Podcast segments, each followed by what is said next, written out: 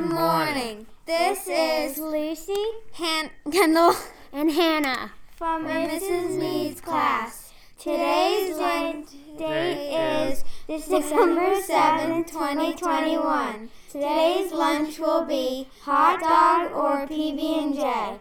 Happy birthday to Oliver and Mrs. Barbour's class.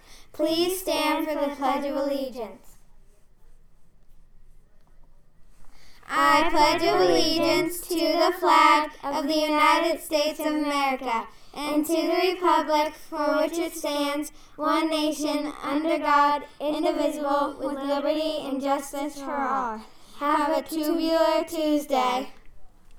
All right, nice job, fourth grade. Boys and girls, today's CARES reminder focuses on the S, which stands for self control.